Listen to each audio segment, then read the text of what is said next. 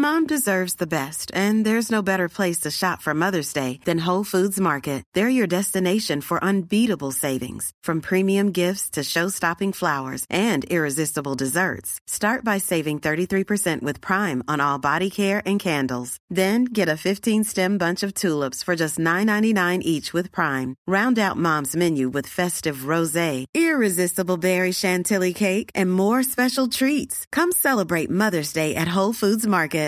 Everyone knows therapy is great for solving problems, but getting therapy has its own problems too, like finding the right therapist, fitting into their schedule, and of course, the cost. Well, BetterHelp can solve those problems. It's totally online and built around your schedule. It's surprisingly affordable too. Connect with a credentialed therapist by phone, video, or online chat, all from the comfort of your home. Visit betterhelp.com to learn more and save 10% on your first month.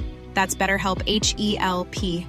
Quality sleep is essential. That's why the Sleep Number Smart Bed is designed for your ever evolving sleep needs. Need a bed that's firmer or softer on either side? Helps you sleep at a comfortable temperature? Sleep Number Smart Beds let you individualize your comfort so you sleep better together. JD Power ranks Sleep Number number 1 in customer satisfaction with mattresses purchased in-store. And now, save 50% on the Sleep Number limited edition Smart Bed for a limited time. For JD Power 2023 award information, visit jdpower.com/awards. Only at a Sleep Number store or sleepnumber.com. Is delayed gratification one of the overlooked secrets to reducing anxiety? Is immediacy culture and this thing known as present bias fueling our basal level of daily anxiety, that background hum or fizziness of anxiety that we have grown so used to living with?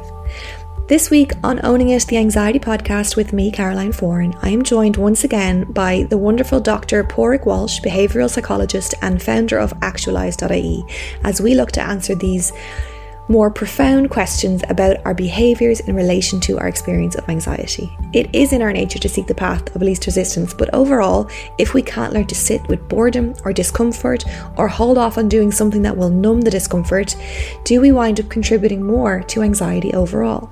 And if that's true, how can we go about working on delayed gratification and willpower with the goal of helping our anxiety? If you find this episode interesting or helpful or worth sharing, please do just that. And it would mean the world to me if you signed up to Owning It Real Time on ACAST Plus, where you can manage your anxiety in the moment that you're feeling it. You can find the link to sign up there in the podcast show notes, where you can also join me on my brand new Substack where I talk about anxiety, careers, parenting, relationships, and so much more. For now, enjoy this episode.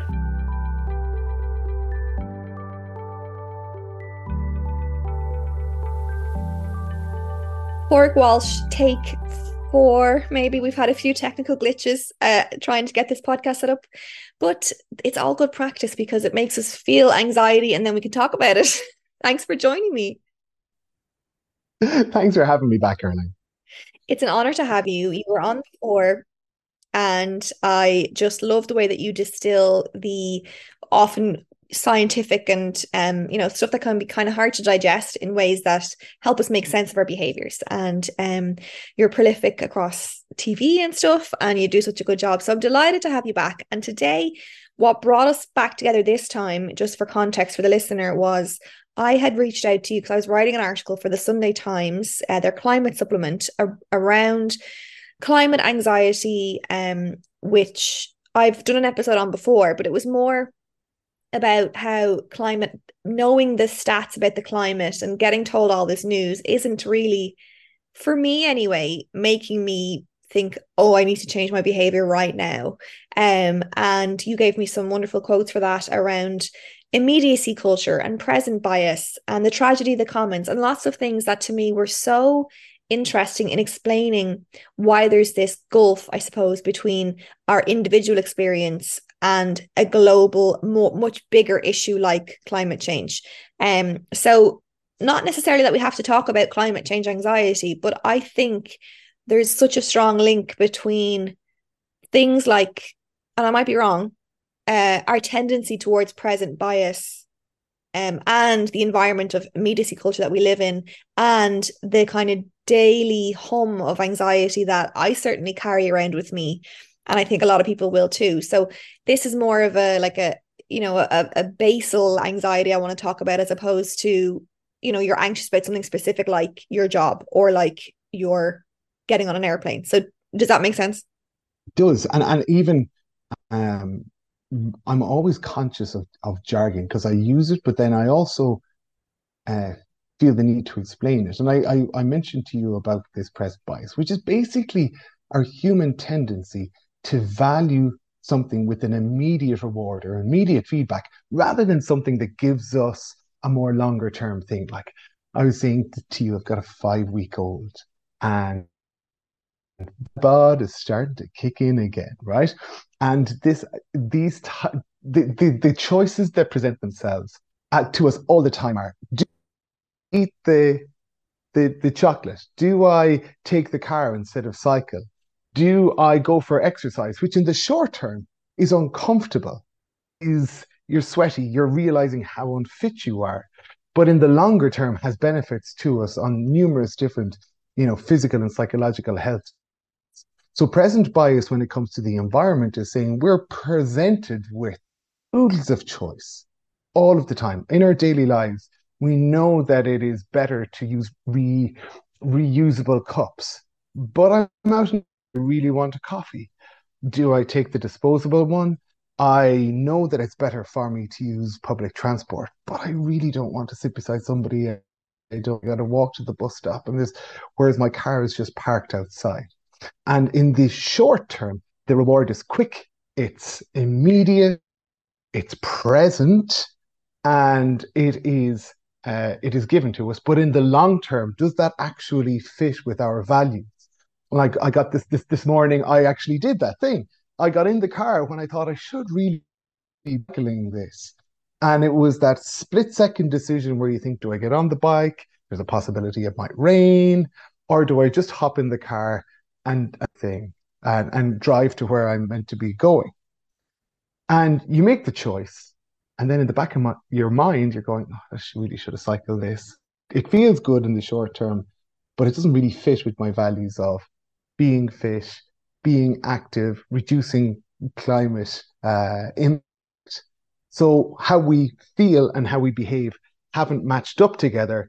And that's what leads to that kind of icky anxiety that that hums in the background like you described so let's stay with present bias for now and then we'll get on to immediacy culture um in a little in a little while um so present bias you say is really about the short term what feels good right now in this moment and what i loved what you said to me about when we were talking about it in the context of of climate change was we have a hard time relating to something that we when we don't come into the con and we don't personally come into contact with the consequences of our actions, we're less likely to change. And that made so much sense to me because I was like, oh, you know, I I can be told, right, well, this is the state of the world in 2050, but um so so that's really quite staggering and you should you should do something about that now. And then you just kind of get back into your own orbit your own personal orbit and you just think what's the next thing that i need to do? What make, makes my life easier right now? It seems odd to me that we're designed to be so focused on the short term when it's not necessarily and off pretty much would you say more often than not the case not the best thing for us to do when it's our our future self or our values like you say that are more important or, or is is present bias giving us more anxiety overall? It's it's funny. Sometimes uh, what we want to do the the world operates against us the environment operates against us you know? I to uh, a petrol station and i just want to i'm hungry and i want to get something quick to eat that's healthy. And it's very very difficult because there are 67 different types of bars and sugar fueled uh, beverages there and there's nothing substantial that i can that i can eat so when it comes to to choice making when it comes to decision making we might have a particular feeling about certain things, or we might have at a at a at a very high cognitive level. Logically, we know it's good to exercise. It is good to reduce our carbon footprint. It is good to reduce the amount of of uh, travel we do using fossil fuels. It's important to recycle, etc., etc., etc., etc. And then the the situation presents itself and it becomes a little bit more complicated because we have limited choices in front of us, or the choice that is most fitting with our values, or that has most benefit to our future selves or our future uh, future population, isn't the one that's easiest. So immediately it's tilted in the direction of just do the thing that's that's simple, do the thing that is going to get me over the next hurdle. You know, why do some people find it easier to overlook present bias or outsmart it? And do you think those people am I am I drawing like a kind of imaginary thread between anxiety and this, or what do you think? So I I, I actually did a segment on the six o'clock show a few months ago talking about this about uh, fast fashion. It was around the time that uh, Shein or Sheen had come into Ireland, and there was a big discussion around fast fashion and online shopping and uh, the impact on the environment, but also the psychological uh, reasons that we are so seduced by fast fashion. I can have the thing delivered tomorrow. Immediately, I'm I'm in that, and I can just buy, buy, buy. And why is it that we we find it difficult to exert willpower. And I, I, suppose it, it brought me back to this idea of willpower, which is this muscle.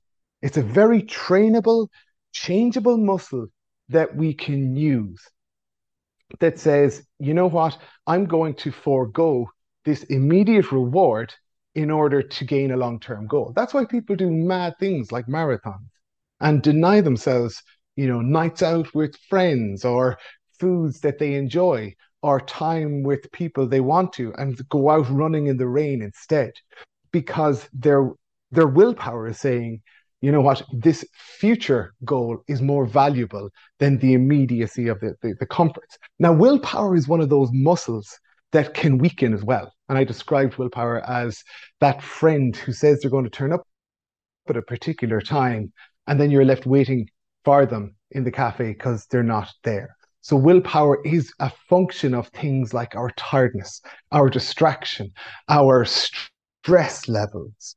And if we find that we are distracted, stressed, tired, hungry, do do do do do do do do, our willpower dwindles. And that's why that's why I was joking earlier on that I'm saying, look at dad bod is definitely back in five weeks into to a newborn. It's because I I my willpower to say I'm going to go out and get that run is so weak. I might have great intentions when I have had a full night's sleep, but it dwindles.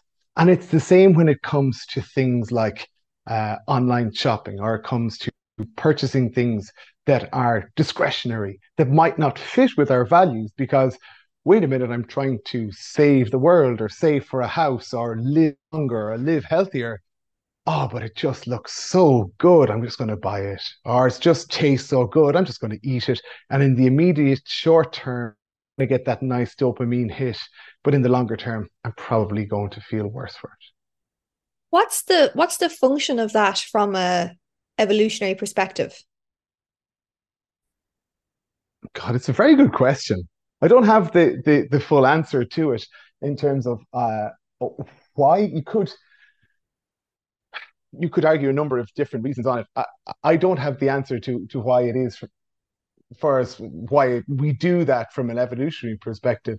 I would say human fallibility is is strong within that. You know that we we don't know uh, where the next good thing might come from. In the past, we certainly didn't. So we would have. Uh, they always use the term hunter gatherer Caroline. And the idea of hunting, I get, but then the idea of gathering, gathering stuff up, gathering, gathering, gathering, gathering, gathering, and accumulating it for the future when it mightn't be so so abundant is is interesting. And I wonder is there an element of that where we're just going, I better better gather all this stuff up. But I really don't know. I'm I'm just shooting in the dark there. Yeah, um, I mean, my hunch would be that scarcity is a huge driver of our behavior. This that we're, you know, back in those days, thing, things like that helped us safeguard our survival or at least give us sustenance were so rare and hard to come by that we'd have to drop everything and, and take it and take this sweet apple if we came across it.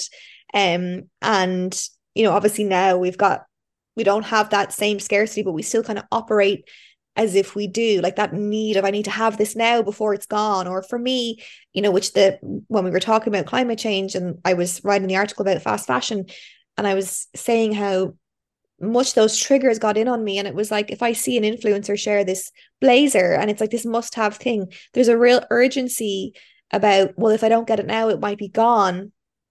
Um and all of that to me anyway like what i didn't expect was uh was the impact that fast fashion those impulse purchases and that constant cert like dopamine hit was actually making me feel so anxious. And I didn't realize it until I pulled away from that almost daily habit of just opening up websites and you know even if I wasn't purchasing I was adding stuff to basket just to give myself that little feeling of reward um oh, and, and really that yeah I just add, adding it to the basket gave you that same reward it gave you that kind of feeling of oh I'm yeah.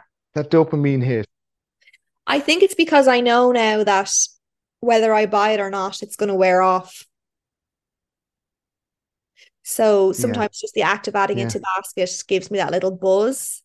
But then it's it's a buzz that you can't get enough from. So this this present bias, this um need for it for it for short term gratification cannot be really satisfied. Um because we're not just looking at it in terms of like our sustenance we're looking at it in terms of like commod- commodities and things that we don't need like material objects that we don't need and then it just becomes like this rhythm of like want and desire followed by this gap that needs to be filled and then you're back to it again. You fill it for a few hours and then you're back again.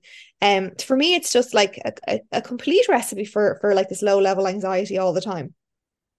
That that link between emotions and behaviors is is interesting, and that idea of sitting with discomfort, um, where you have, you know, uh, you mentioned like um, uh, an unmet need or something that you feel I have to have that or I want to have that now, and if I don't, I'm going to feel. Um, the excuse me, the link between our emotions and our behaviors is a really well studied um, and there's a strong link between them as well. But it doesn't necessarily mean that because I feel a particular way, that is definitely going to lead me towards X behavior. In fact, and, and oftentimes our behavior isn't designed to achieve a particular emotion. Sometimes it is, other times it's designed to avoid a particular emotion. So I will, you know, eat to avoid feeling anxious or inadequate. I'll take a smoke because I feel stressed. I will, um, you know, have uh, purchase time because I feel inadequate. And until we, you know, one of the things that, that's helpful is actually drawing that link between and saying, actually, do you know what? It's not necessarily that I'm purchasing this because I need it or because I want it, but it's because I'm tuned into how I feel and now that I know how I feel, I'm going to take a step away because I don't want my the, these purchasing behaviors being solely driven by the uh, the want to avoid feeling a particular way. Does that make sense? You know that that I don't want to feel bored, so I pick up my phone. I don't want to feel lonely, so I'm going to post something on social media to get some sort of, of connection. And it's not because I want to con- connect with other people, but it's because I don't want to feel alone. And you know where where you are trying to break that gap between emotions and then an immediate, uh, let's say, let's call it an avoidance behavior. There has to be some sort of, I suppose, gap built in between, and we'll come to that. That's why great toddler stories come in.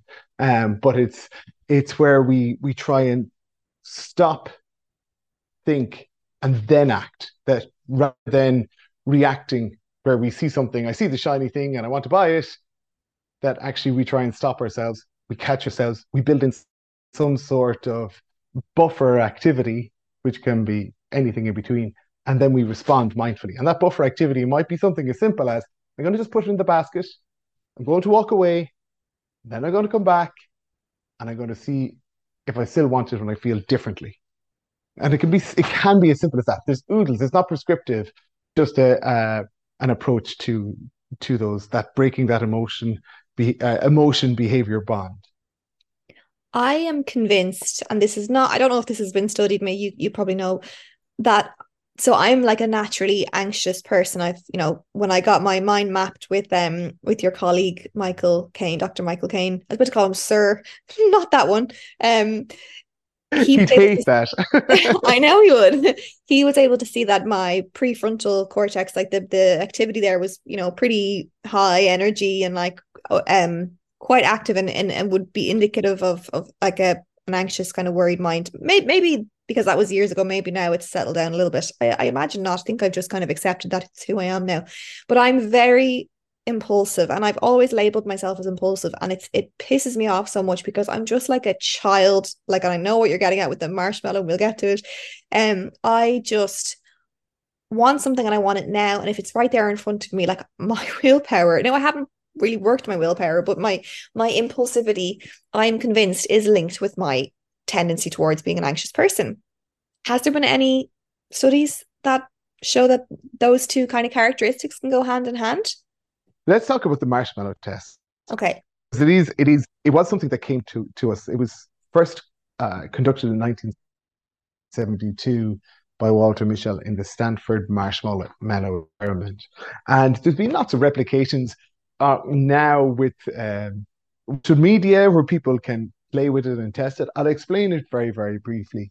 The purpose of the experiment was to study delayed gratification and self control in young. So essentially, what the experiment did was brought two brought two children into a room, and the experimenter said, "There's a marshmallow in front of you, and a marshmallow in front of you.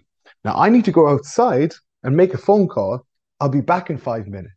And if that marshmallow is still here, when I come back in five minutes, you can have two marshmallows.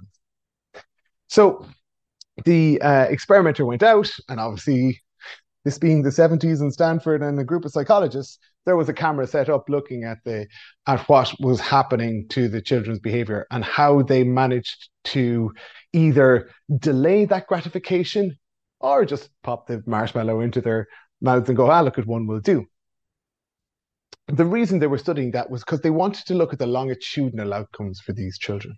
What did, well, first of all, what did those children who managed to last the five minutes do in the inter, intervening period to not think about the marshmallow?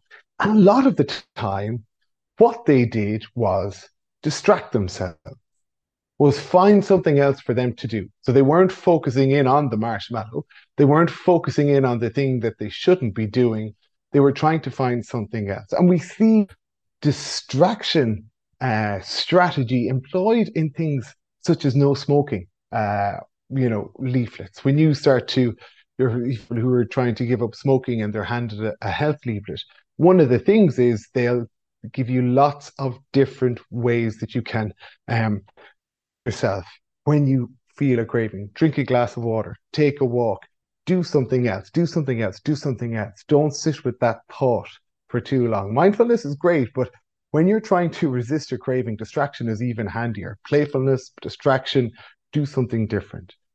The second thing they did was they looked at the longitudinal outcomes for these children.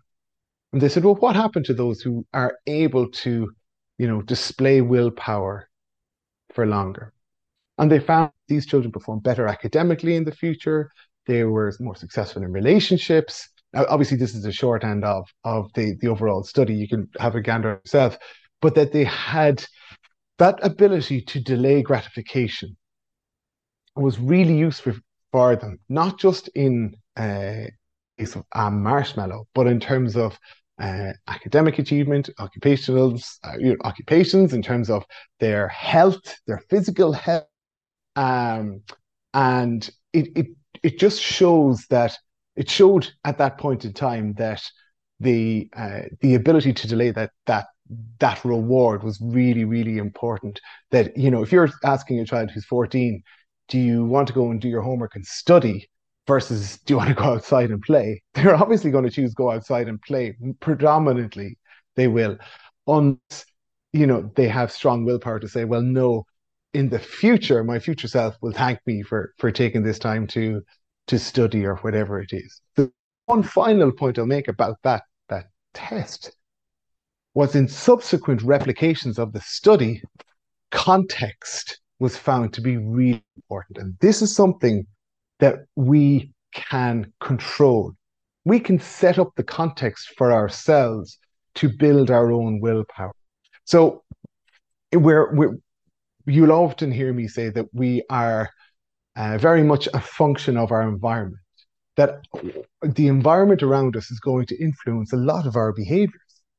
You know, the people that are with us, the space that we're in, the culture of the the the groups of people that we're with that's going to influence what we do on a day-to-day basis and if we can i suppose consciously choose the type of environment that we set up so that we're going to make the right choices or demonstrate greater willpower or not just be a function of well you know immediate fast choices um, when the going gets tough. Because i know that when i am tired when i am frustrated when i am stressed i'm less likely to have the willpower to say no or to make the right choice. So what i'm going to do is i'm going to construct my household my workplace my you know environment in a way that it's going to be so easy for me to just make the right choice. Think about it like brushing your teeth in the morning.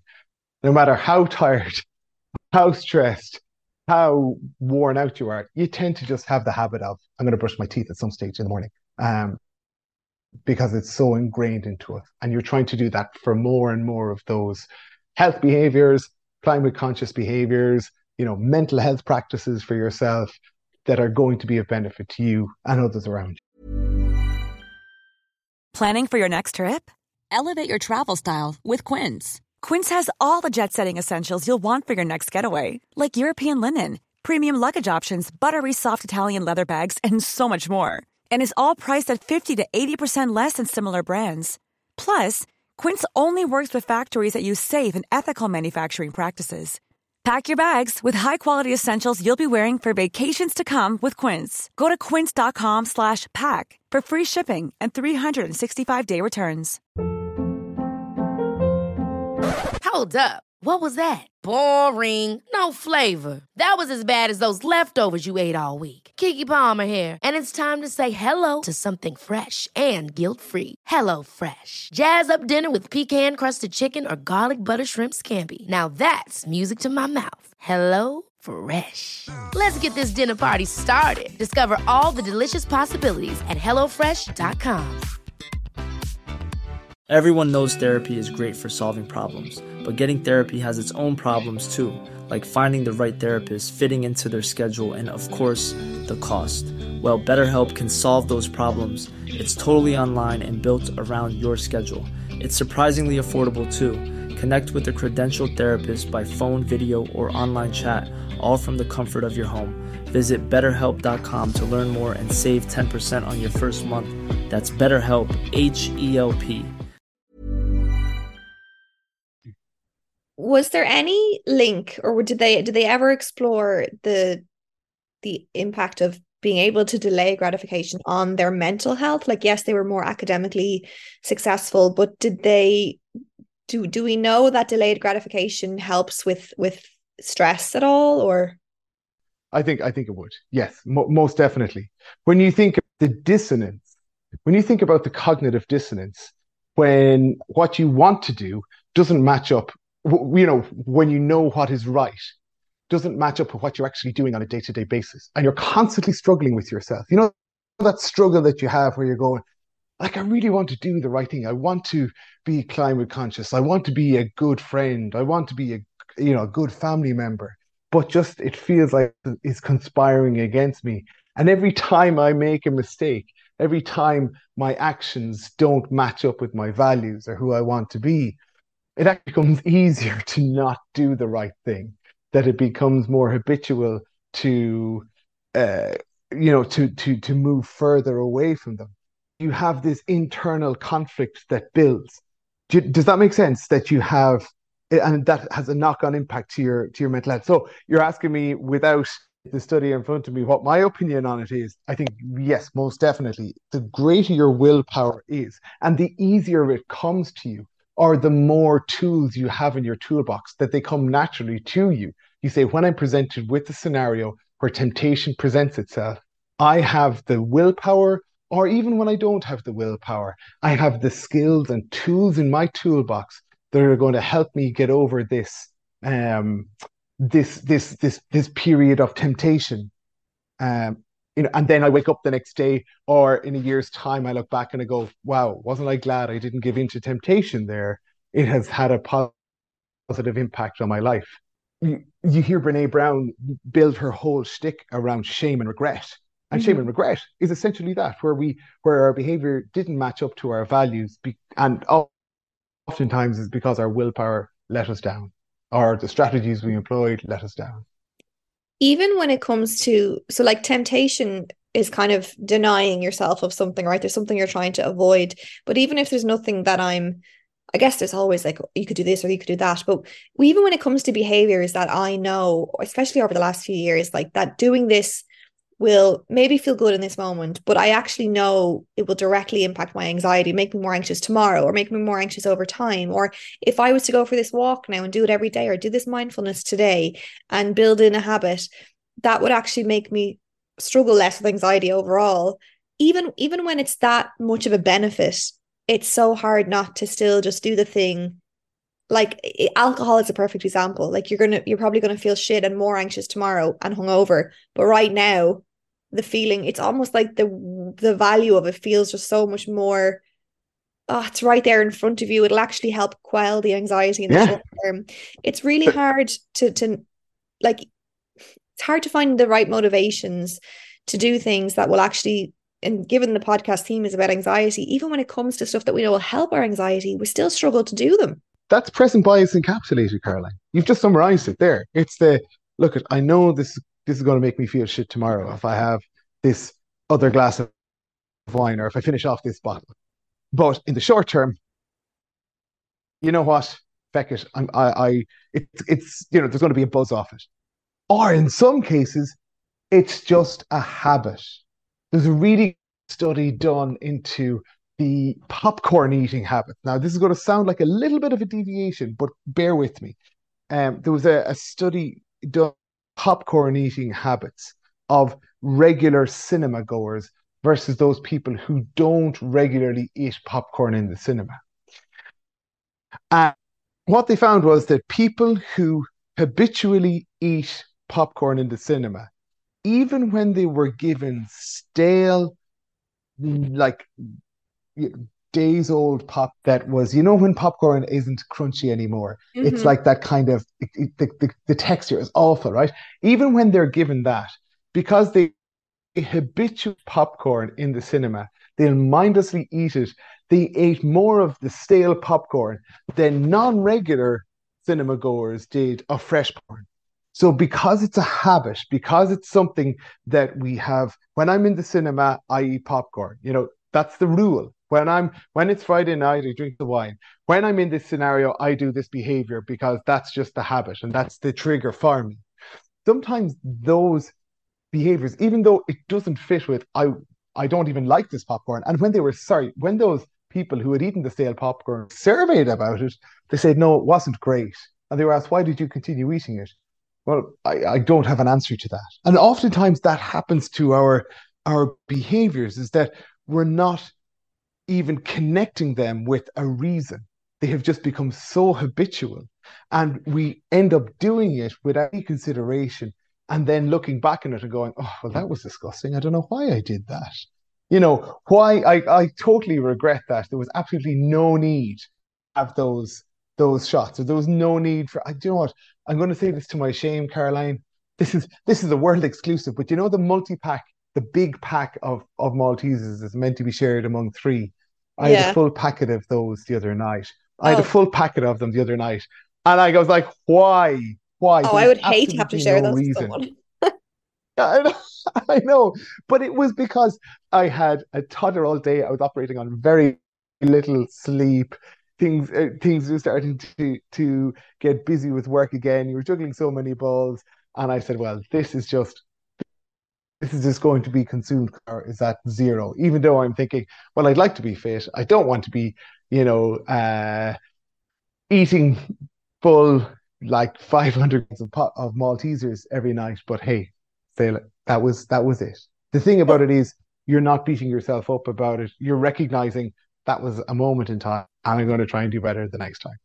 Yeah, see, my moment in time is kind of all of my moments. Uh, so I'm so I have this this hunch. Then again, and I'm like I'm just really draw, drawing on my gut instinct here. But people who are anxious are, you know, when it comes to managing anxiety, a lot a lot of the time there's like avoidance involved. We don't want to feel it. We want to like get rid of the feeling. So it's very hard for anxious people to sit with that discomfort. And I almost think like Correct letting yourself be bored, letting yourself be lonely, letting yourself be a little bit like having that sweet tooth that you don't satisfy, letting myself have that feeling of discomfort of of of not knowing there's something coming from ASOS is anxiety inducing in the short term, but actually your body just kind of habituates to that then. And then so for for for me for when i wrote that article with the sunday times i was talking about my experience of buying less stuff last year. And i bought one item a month and like to someone who's maybe like a lad who only buys their new jeans when they've gone threadbare this sounded like how is that a challenge? But it really was guilty as charged. Yeah and like for me it's like a case of like oh i've had a really hard day with my toddler. I deserve a reward or i'm bored. I want to find something to that just gives me like if I actually, you know, sometimes I'm not even cognitively aware of these or consciously aware of these mm-hmm. drivers, mm-hmm. I'm just doing it. And um, so when I pulled back and I was like, I can't just go to the laptop every time I feel this feeling of I either deserve I either deserve a reward because I had a hard day or I deserve a reward because I did something good today. like I was able to swing it every which way to suit myself. then when I stopped doing that, I felt really deeply uncomfortable for a while. And it's like this feeling of, oh, first of all, there's I don't get that dopamine hit. I'm gonna have to look for it elsewhere. I'm gonna have to just let it let that feeling just settle down and, and not fulfill it. Uh, or maybe I'm gonna redirect it and I'm gonna eat something sweet instead. Then there's the feeling of uh, which is another conversation of, oh, I, I'm not going to be able to keep in with the crowd if I don't keep up when and like what you wear and stuff is such a measure of that at the moment anyway with social media. Mm-hmm. And I felt really uncomfortable and like, oh, I felt like my value kind of went down a little because I wasn't like stepping out and like if I was meeting my friends, I had to try and pull together an outfit from like the back of my wardrobe. And you just I just felt a bit shit. And eventually that horrible feeling, which sounds so pathetic, I know, when as I'm saying it out loud, settled and I felt really calm. And it was like I had to experience this horrible friction in order for it to just rise and fall and then I no longer felt as um subscribed or, or as you know under the lure of this all these marketing tools and mm-hmm. techniques. I was like i actually am choosing to step off that treadmill because there is no i can't get anywhere anyway. I'm, I'm like racing towards this thing that can never be satisfied. And um, so it ended up being really good for my anxiety and my mental health overall but i had to experience like a little peak in it in the beginning. And i think you know it still affects me massively. Like i you know i i if we're sitting down to watch TV at night and, and I don't get to have, or I, I deny myself, or maybe the, I don't deny myself, but there just isn't something sweet in the house, I feel really like uncomfortable for a while. And or when you talk the cinema, I would feel so robbed of the cinema experience if I didn't get to get the popcorn. I'm like, what's what's the point? I'm having half of the half of the experience. I may as well just be at home. And mm. it's so I feel it so viscerally. And I just wonder yeah. whether that unwillingness, that tendency to, to turn away from those feelings is actually then contributing to to this bigger like that basal anxiety that's there all the time because we can't allow ourselves to feel just the slightest bit of discomfort. You um interviewed Dr. Brian McLean a few maybe last season. Mm-hmm. Um Brian is a, a long-time colleague of mine and uh, started out as a mentor to me in oh, mid 2000. And I distinctly remember Brian saying to me one day, I don't know, was it at supervision or at, at, some workshop? He said, Change is uncomfortable. And in fact, you're not going to you're not going to notice change unless you feel uncomfortable. And I remember that being a real light bulb moment for me going, oh, so actually that discomfort, uh, uh, you know, I need to lean into that. And that could be around anything. any change that you're in life is going to feel uncomfortable. And, you know, that's the first thing to just tune into is to say, I feel uncomfortable. That is because I am making a change. That change fits with my values. This is a fucking great thing. You know, and that's that was I remember going, oh, that's really because even around excuse me, around work practices, around lifestyle, you know, changes, around habits i was like, oh yeah, that's that's something really interesting to to tune into. So so you're almost reframing that discomfort and saying, this isn't something to be fought. This is something to be embraced because this is almost like a, a, badge of honor. You know, when you see like six year old boys and they show you scar when they fall over, and say, my scar is bigger than yours, and you're like you're almost saying, well, my discomfort, it's a very personal thing. Um, now that's easy for me to say, Caroline. You do realize I just ate a full packet of Maltesers two nights ago, by the way. So it's not coming from a place of piety. This is coming from a place of of of trying to understand why we make these mistakes. And we will consistently make those mistakes. And it's and it's about not beating oneself up about it, but tuning into it. So when you feel that discomfort, or you feel uncomfortable you know, it it that I, and there's change afoot. It's a, it's about just tuning into that, and I found that be really useful when it came to any point where you are you are going, God, I feel really frustrated. I'm so tired and uh, you know discommoded that I want to fly off the handle, but I'm just going to stop and tune in. Why do I feel this feeling? why is it that I feel this uncomfortable? And does it link with a set of values that I'm trying to to match up with? Or a goal that I'm trying to achieve, or a goal for somebody else that I'm trying to feed into because my value is I help other people. And that that can be really helpful to to tune into.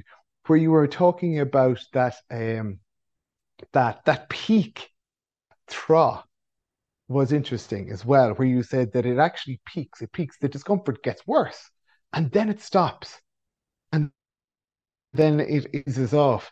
Um, in my car journey coming back, I was listening to Tommy Tiernan and Hector and Laurita Blewitt talking on their podcast from months ago. Tommy was talking about he was doing weight training, you know, and he was saying, I'm done with weight training. But what he did would talk about was that when training, your body fights it for, for a long time. You get aches and pains. And then about a few months, your body starts to go, Ooh, I want this. I want that feeling of of exercise. I want that feeling of of of stress on me. And rather it being something to be avoided, it's something to be embraced. But it takes a long time to to get to.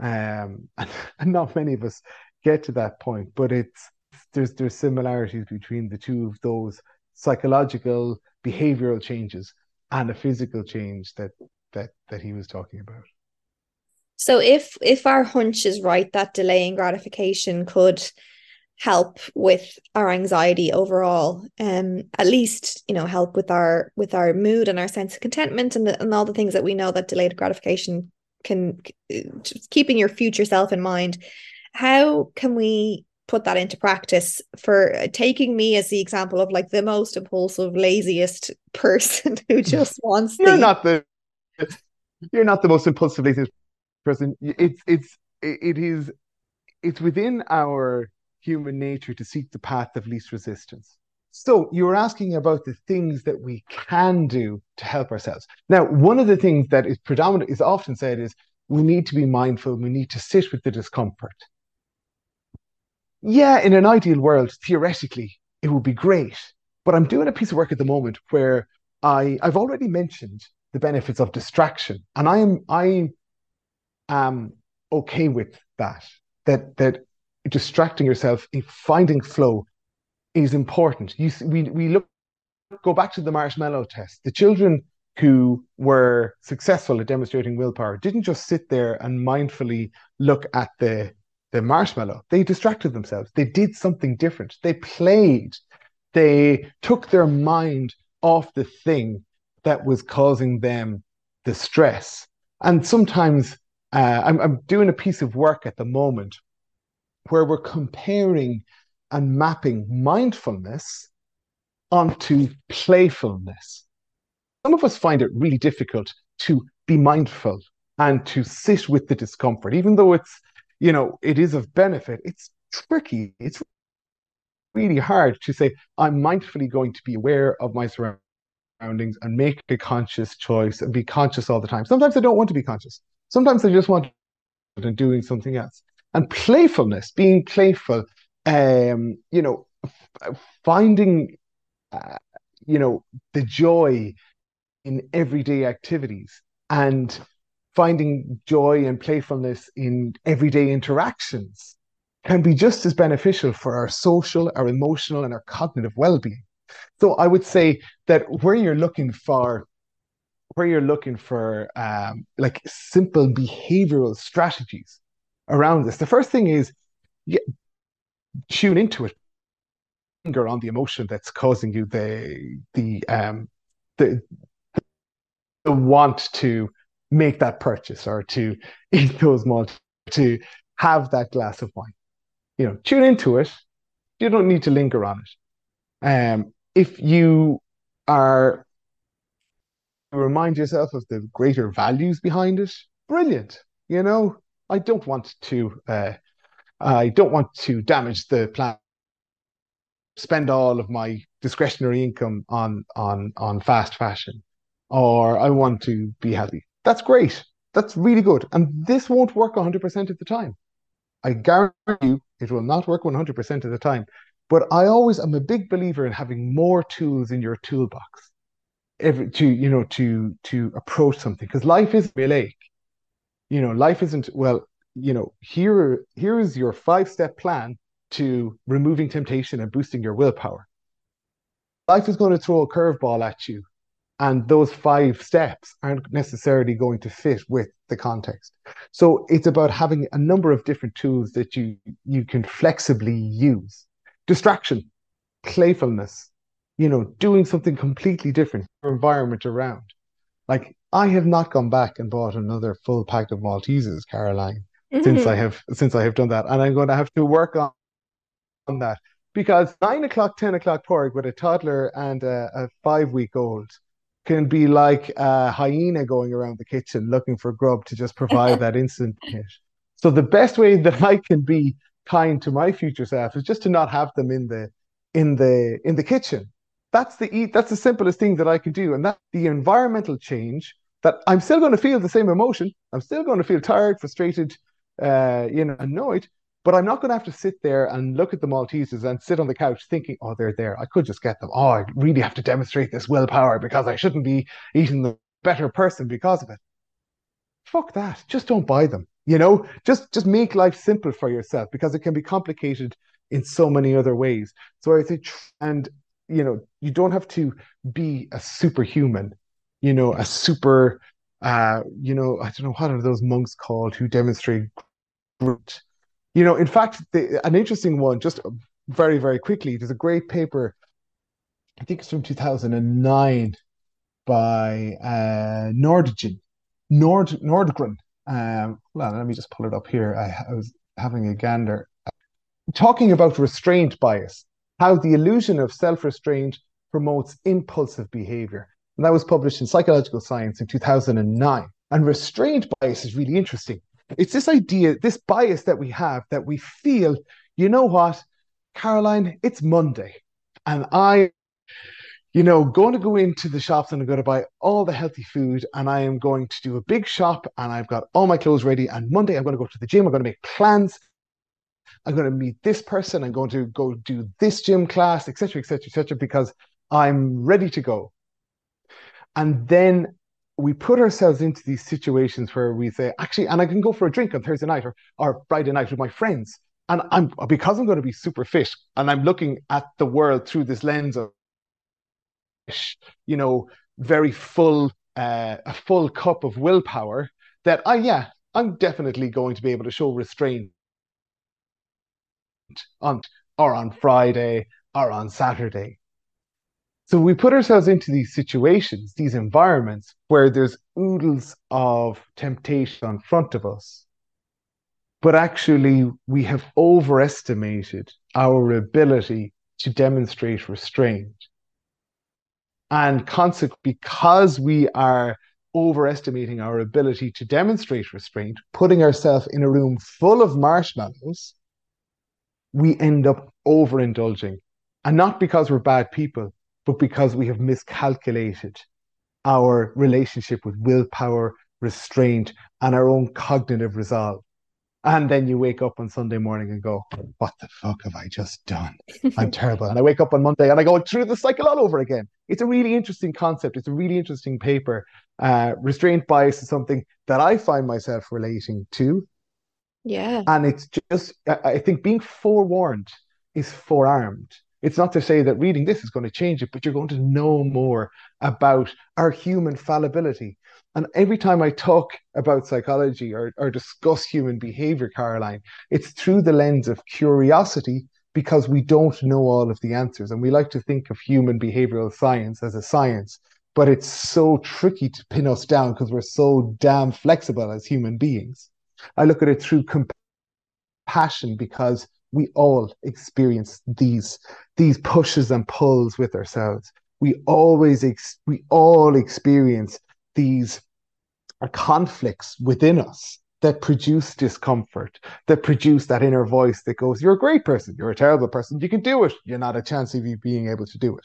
And the third pillar that I talk about when I'm discussing human behavior is fun, because it is interesting. It is, you know, engaging. It's something that captures all of our attention. And I think restraint bias just is one of those fun, fun mm-hmm. uh, themes to to explore. Yeah, it's so interesting. I think there's oh, there's so many things we could go down so many rabbit holes of of present bias, impulsivity, restraint, immediacy culture. Um, but I'm conscious that you have a five week old in tow and you have to get back to real life. Um, so for for this, I guess just the takeaways are like you say, just first of all, being forewarned to be for for was a forearmed. I liked that phrase.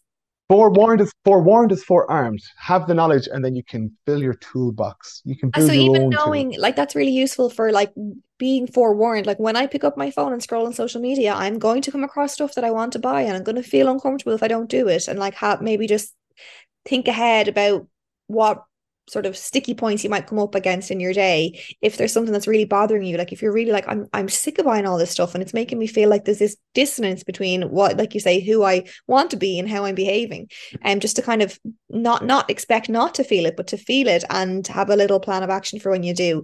Um and to really bring your your future self into mind as much as you can. And like you say compassion is so important because I'm still going to have the bag of Maltesers and not going to beat myself up about it No, and, and, and you know what? They were delicious. They were great. I, I I enjoyed it. Yes, I did go. Oh damn, that's going to set me back. But it's not the end of the world. In fact, that that's part of being human. To yeah. err is human, to forgive divine. I didn't make make that up, you know, but I think it's a pretty cool phrase. I'm I'm not even religious, but I think those those kinds of sayings are really important to help us move on when we make mistakes and not to linger on them and to be able to go, yeah, you know what? This is I want to have a good time, and part of the flavor and balance of life are some of those things that people will will say you should regret. No, have sometimes you just got to have the drink. Sometimes you got to have the Malteser. Sometimes you got to skip the gym session. That's okay. That's that's fine. But it's being forewarned is being for being forearmed is forewarned is forearmed. That's such a but got there that, in the end. Yeah, we got there in the end. But the, the idea that uh, um, that the more knowledge you have, and that that that relationship between how we feel and then what we do, and just being aware of yourself, know yourself, know, oh, you know what? When I feel stressed, I have a tendency to do this. Well, now I'm going to, when I find myself doing this the next time, I'm going to just tune into, you know, that that knee jerk reaction that I have, and rather than reacting, I'm going to stop, find a small little distraction, just like those six year olds who had marshmallows in front of them. And then I'm going to mindfully respond mm-hmm. or playfully respond or mindfully distract myself by doing something that's that's really good. um, that, that, that that's going to take my mind off it. And if I come back and go, do you know what? I really do want that thing. I've thought about it and I really do want it. Well, then just, you know what? You've done. You've made your you've you've con- you're you're consciously doing that. I'm going to buy the thing. I'm going to have the the, the drink. I'm going to eat the Maltesers. But you're doing it because you've made that choice consciously, not because you're reacting with a, a knee jerk response. Yeah, absolutely. Nail on the head as always, Pork. Where can people find you if they want to connect with you or learn more or see about the work that you're doing? You can connect with me on LinkedIn, um, uh, just Padraig, P A D R A I G Walsh, uh, changeable, able.ie. My my uh, is my my company changeable.ie. So I think for us to change, we need to be change able. How do we set for change? It doesn't we we don't force ourselves or shoehorn ourselves into change. It happens naturally around some of the things that I discussed with you there.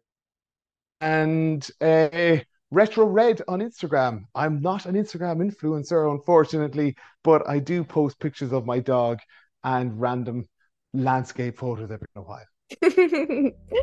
Brilliant. Thank you so much, as always, for shedding light on and just helping me noodle through some of the thoughts that I, I, I feel uh, deserve to be studied and explored when it comes to anxiety. Um, thank you so much, as always. You're a breath of fresh air in how you and how you break everything down. Thanks for having me.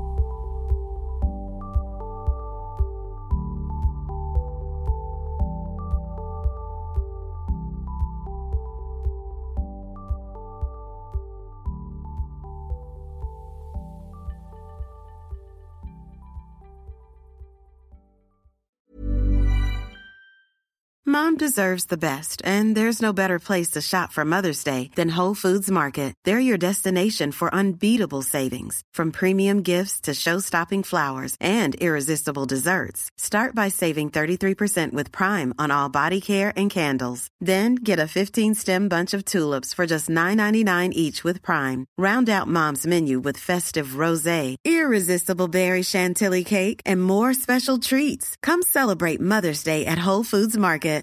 This message comes from BOF sponsor eBay. You'll know real when you get it. It'll say eBay Authenticity Guarantee. And you'll feel it.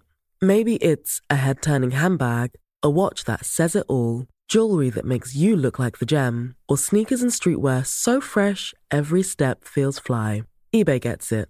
So look for the blue check mark next to that thing you love and be confident that every inch, stitch, sole, and logo is checked by experts. With eBay Authenticity Guarantee, you can trust that feeling of real is always in reach. Ensure your next purchase is the real deal. Visit eBay.com for terms. Even when we're on a budget, we still deserve nice things. Quince is a place to scoop up stunning high end goods for 50 to 80% less than similar brands.